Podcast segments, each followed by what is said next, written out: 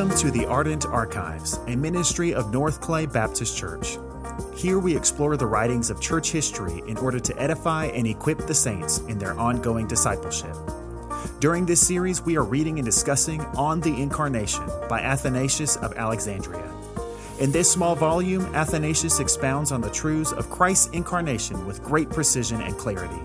Written in the 4th century AD, there have been few works since that time that have come close to being as rich and concise in their explanation of this vital doctrine. So sit back and prepare to have your heart and mind engaged as we dive into On the Incarnation by Athanasius of Alexandria.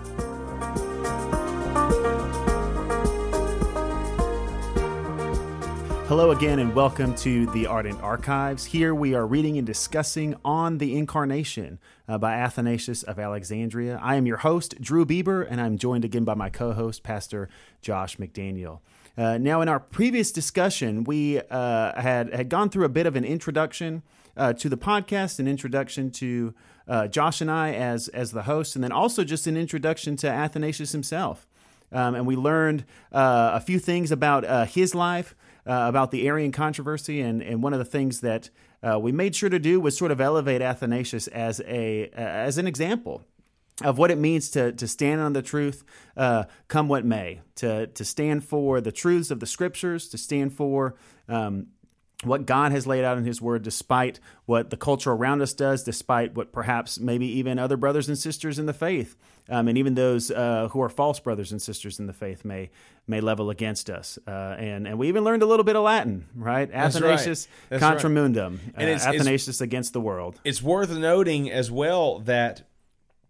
Uh, the fight that we're talking about they had with the Arian controversy that took place years, probably 10, 15 years, and and on in longer than that after he wrote this book. Right. And he was still proclaiming the same truths to the uh, Arians, to the controversy at the time that he proclaims in the book that we've been reading. And it's it's remarkable again that the truth was never exhausted. Uh, and this faithful uh, brother in Christ never fatigued of proclaiming this truth. Right, right, and and like I said, just what an example we have, uh, especially in our modern day. Uh, we we see uh, Christianity is facing uh, just all manner of ungodliness in the culture, and it's very easy to capitulate and to say, you know what, we'll give a little here and we'll give a little there, but when we look at uh, the example of Athanasius, I think we should be emboldened to say no uh, like Luther, here I stand and I can do no other than proclaim the truths of, of right. the scriptures. Right. And so we're going to be jumping into the book now in our uh, in our discussions. Um, and and what we see when we first open the book is that uh, chapter one, uh, Athanasius begins with creation and the fall. Um, and it's interesting. Uh, we're talking about the incarnation of Christ, and yet he starts with creation and the fall. Why? Why does he start there? Yeah, it is. It is. It does seem to be a strange starting place when we think of the incarnation, or at least when I think of the incarnation.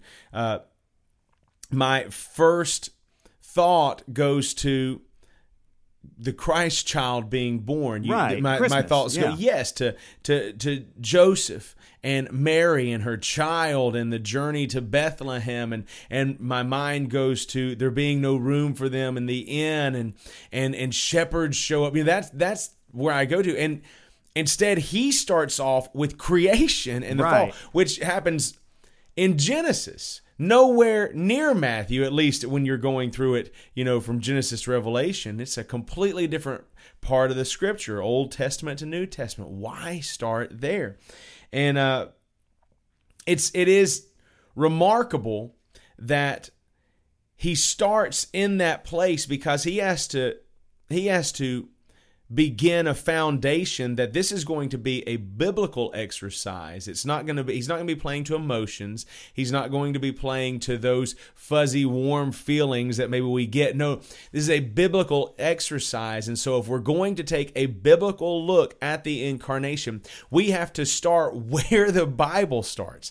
And that's at the beginning. Right. That's at right. the creation. That's at the fall. And by seeing creation and by seeing the fall, we understand not necessarily the hows of the incarnation, but we understand the why. That's that's exactly right. When we think of the incarnation, right, we think of of, of the Word being made flesh. We think of Christ condescending uh, uh, to dwell among us, and and we see that as a miraculous thing. But we can't fully grasp the nature of what is taking place unless we understand the problem.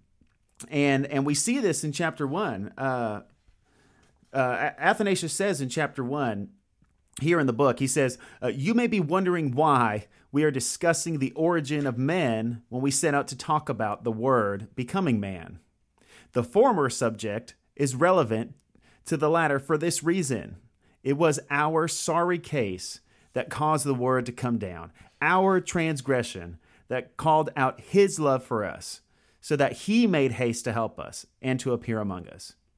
It is we who were the cause of his taking human form, and for our salvation that in his great love he was both born and manifested in a human body. He lays it out clearly right there in the book that the reason we're starting with creation is that this was the purpose of the word being made flesh in the first place. Right. The word would not have the the incarnation did not need to take place if there was not this problem, if it wasn't our sin, if it wasn't our transgression, as, as he puts it, our sorry case. Right, and that's that's an allusion too. Uh, when you when you look at his writing, and and bear in mind he was probably very young when he wrote this, so maybe there's some of that youthful angst coming out in it. But he he makes allusions every once in a while when he comes up against arguments that he finds to be silly or he finds to be. Uh, not holding much water, he will he'll almost add a tone of sarcasm. Right, and not that there's necessarily sarcasm in this, but you certainly get the idea and you get the sense, oh, he's not pulling punches. It's right, our right. sorry case. And he says it's our sorry case. It's not yours. He's not pointing fingers. He's saying that it is the condition that we find ourselves in. And not pulling punches, and even having a bit of of of I guess a bit of grit to what he's saying there. You're the reason for this. Now, it is a God glorifying, God honoring thing that this incarnation happened, but it's because of our sinful estate. Right, right. And we see some parallels too to the uh, the book of Romans uh, Paul in Romans uh, starts there as well. He starts in Romans 1 with the problem. Before he gets to the gospel, mm-hmm. before he gets to uh, the solution, he first goes through the problem. And, uh, you know, we see that here in Romans 1. Uh, he says, uh, For the wrath of God, starting in verse 18, for the wrath of God is revealed from heaven against all ungodliness and unrighteousness of men, who by their unrighteousness suppress the truth. For what can be known about God is plain to them because God has shown it to them. For his uh, invisible attributes, namely his eternal power and divine nature, have been clearly perceive, perceived ever since the creation of the world. In the things that have been made, so they are without excuse. Paul lays it out clearly in the opening chapter of, of his uh, book, Romans, that there's a problem. There's there's a serious problem. The wrath the of, God of God is coming the knowledge of God is so pervasive and it's so uh, God, God God has not failed to reveal Himself. Right. Not only in uh, in His Word, not only in Christ, but in the creation.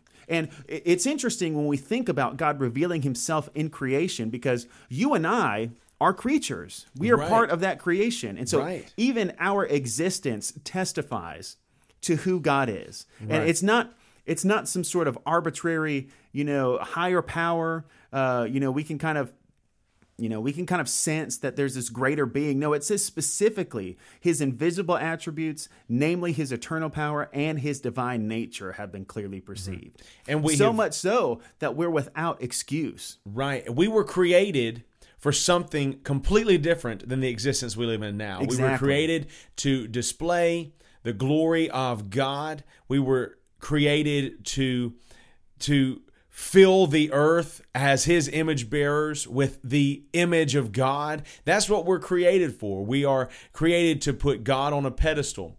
Since the fall in the garden, we have desired, and, and Athanasius goes through the rest of his life dealing with this, we have desired to put ourselves on that pedestal. Right. We have desired to be our own God, or we have desired to be worshiped as a creature. Well, that was what the serpent tempted Adam and Eve with. It was, "You shall know good from evil, and you shall be like God." Right. That that's exactly what we try to do in in everything. And so we see that we have perverted, we've twisted who we are from the beginning, who we were created to be. It is our sorry estate that this incarnation must be accomplished. And and the incarnation is just a, a, a, big fancy word for for god taking on flesh putting on skin. And and by the way i will make this allusion that that i think of all the miracles in the bible of all the great things that are said. I mean and there's a lot of them. There's the parting of the red sea. There is the excuse me there's the the raising lazarus from the dead. There is even christ's own resurrection. Of all the miracles in the bible the one that blows my mind and the one that i think is the the the pinnacle of miracles mentioned in all scripture is this one that the god who created the universe with a breath who formed adam out of the dust of the earth that god became man, the God man, right? God with skin on. And it's and it's certainly a a, a miracle and a mystery. I mean, we yes. sing, uh, you know, the modern hymn "Come Behold the Wondrous Mystery," and one of the one of the lines in the in that first verse is is He the theme of heaven's praises, clothed in frail humanity, and th- and that's the reality. Is that like you said, this God who formed man out of the dust himself became man. Right. That was made from the the God of ages became dust, be, be, became man, took on human flesh, and that is, I mean, that's something that that you, you know really sets the Christian faith apart from other religions. You know, uh, right. some some other you know teachers and preachers have have kind of put it this way that you know most religion is man's attempt to get to God, and yet what we see mm-hmm. in Christianity is God coming down to man. Yeah, he emptied himself. He humbled himself. Right, right. And became obedient as a servant, a slave, even unto death, death on a cross. We see God becoming man. What a miracle. What a testimony to our need that we couldn't go that's, to him. That's exactly right, and that's and, and that's the that's the primary thing we have to understand at the outset is that if we're to really truly grasp the miraculous nature of the incarnation, we have to understand the weight and the depth of the problem. And, mm-hmm. and going back to, to chapter one here, Athanasius makes a, a great um, a great statement. He said, uh, he said, For the transgression of the commandment was making them turn back according to their nature. And as they had at the beginning come into being out of non existence, so were they now on the way to returning through corruption to non existence again.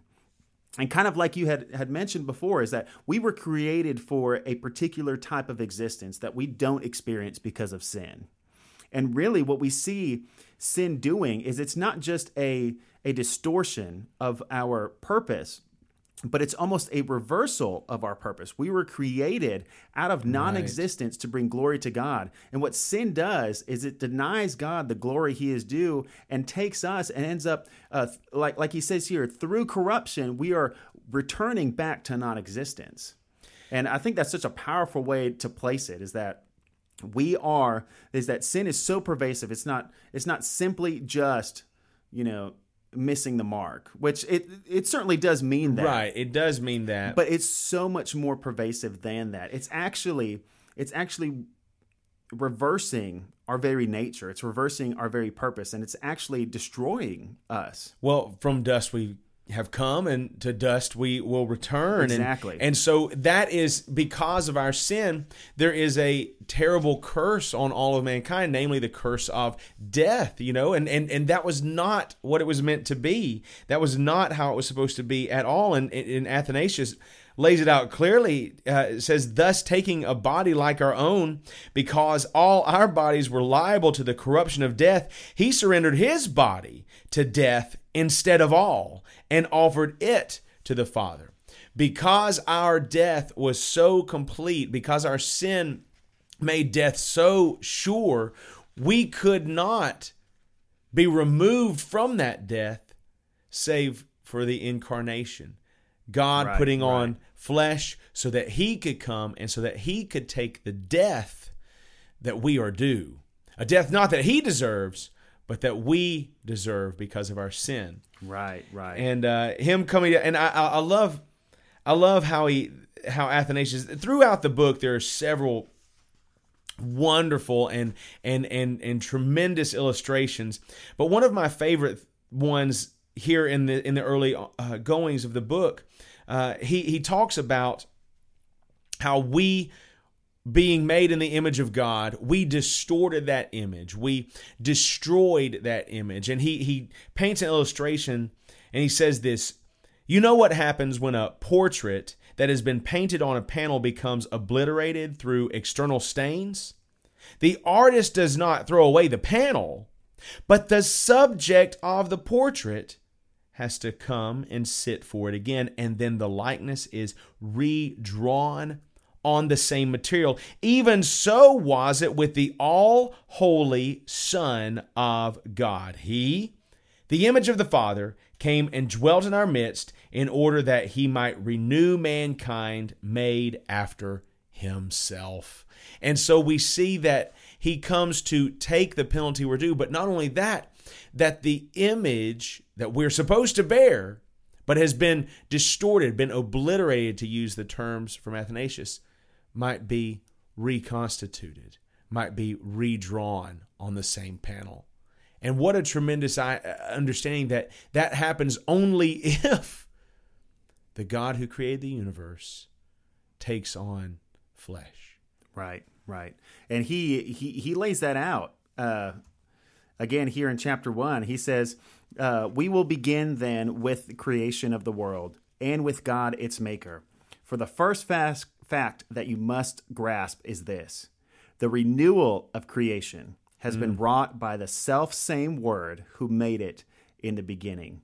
And as as you were referencing that that illustration, uh, you know, one of the things that came to mind is that in order to deal with this problem of sin, uh, like you said, the artist needs to sort of go back to the drawing board. They need to, Right. you know, th- they need to fix the problem. Obviously, the, what had been created, the image that had been created, has been dis- destroyed, has been distorted, has been marred, and so we need to we need to go back and we need to fix this. And one of the one of the ways that God could have done this would have been to just wipe out humanity and say, "I'm going to start from scratch. I'm going to start over." And yet, in His wisdom and in His mercy and His grace, He determined to not handle the problem that way, Right. but determined to handle this problem of sin in a way that would reconcile us back to Him Right. right? It, it it wasn't just I need to start over. It was how do I? It was I, I'm not just going to.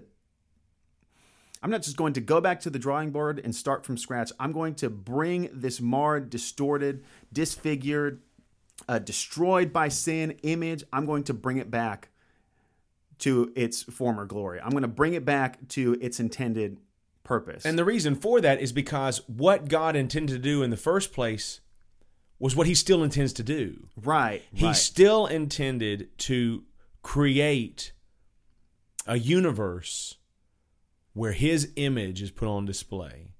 And that was his desire to have a creation that glorifies him and that exalts him, that puts the focus on him. And so when the creation itself rebels, although he has every right to come and destroy it. No, no, no. The wisdom of God, he looks at, he says, I will not destroy it. He says, but you will do what you were created to do, and I will restore you to that end. And how will I restore you to that end? Through the blessed and wonderful incarnation of our Lord Jesus Christ. He will come and he will sit in your stead, in your place. The image will be redrawn, and the universe will again proclaim my glory. And that's exactly right. And and like you said, this is this is what the entirety of the scriptures testify to. I mean, and you've already pointed this out that scripture starts with the problem. It starts with creation, and immediately after creation we see the fall of mankind. Immediately. And and yet immediately after the fall of mankind, we have the proto evangelium. We have the promise of the, the one who is coming to crush the head of the serpent. And the rest the rest of scripture is sort of an unfolding of that particular plan. And when it, you when you see it laid out in those terms, you look at it, and as hard as it is to wrap our minds around, we see that the creation of the world was designed to display the image of God, but it was meant to glorify God in a way that we didn't even see in Genesis 1 and 2. We didn't see how we were meant to glorify God completely until we see Genesis 3.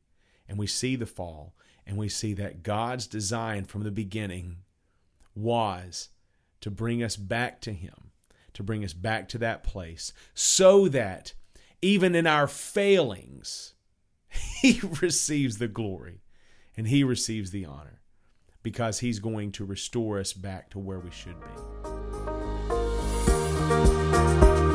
We hope that you enjoyed this discussion of On the Incarnation, and we hope that it has been edifying to you and your walk with Christ. Now, this conversation is by no means exhaustive, so we pray that our discussion sparks meaningful conversations with friends and family as we celebrate the incarnation of Jesus Christ during this holiday season. If you have any questions or comments, feel free to contact us at podcasts at northclay.org. We look forward to learning with you again soon here on the Ardent Archives.